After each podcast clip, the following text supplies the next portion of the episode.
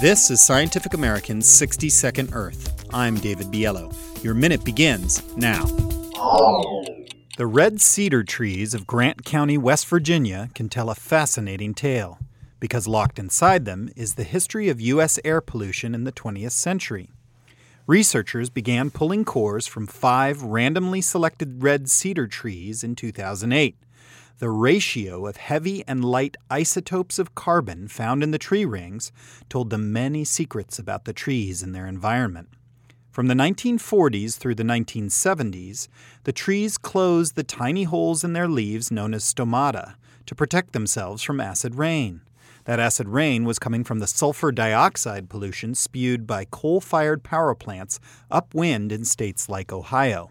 Then, in 1982 or so, about 10 years after passage of the Clean Air Act that cut back on such pollution, the stomata began to reopen and they've been opening wider ever since, boosting growth.